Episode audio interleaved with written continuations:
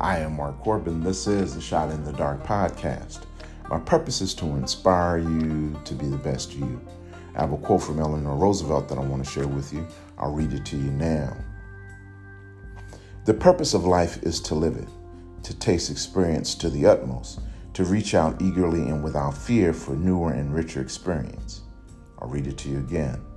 The purpose of life is to live it, to taste experience to the utmost, to reach out eagerly and without fear for newer and richer experience. Hey, listen, it's time to get out of your comfort zone and begin to explore richer and new experiences. Let's add some scripture. James chapter 1 verse 2. Consider it all joy, my brothers and sisters, when you encounter various trials. I am Mark Corbin.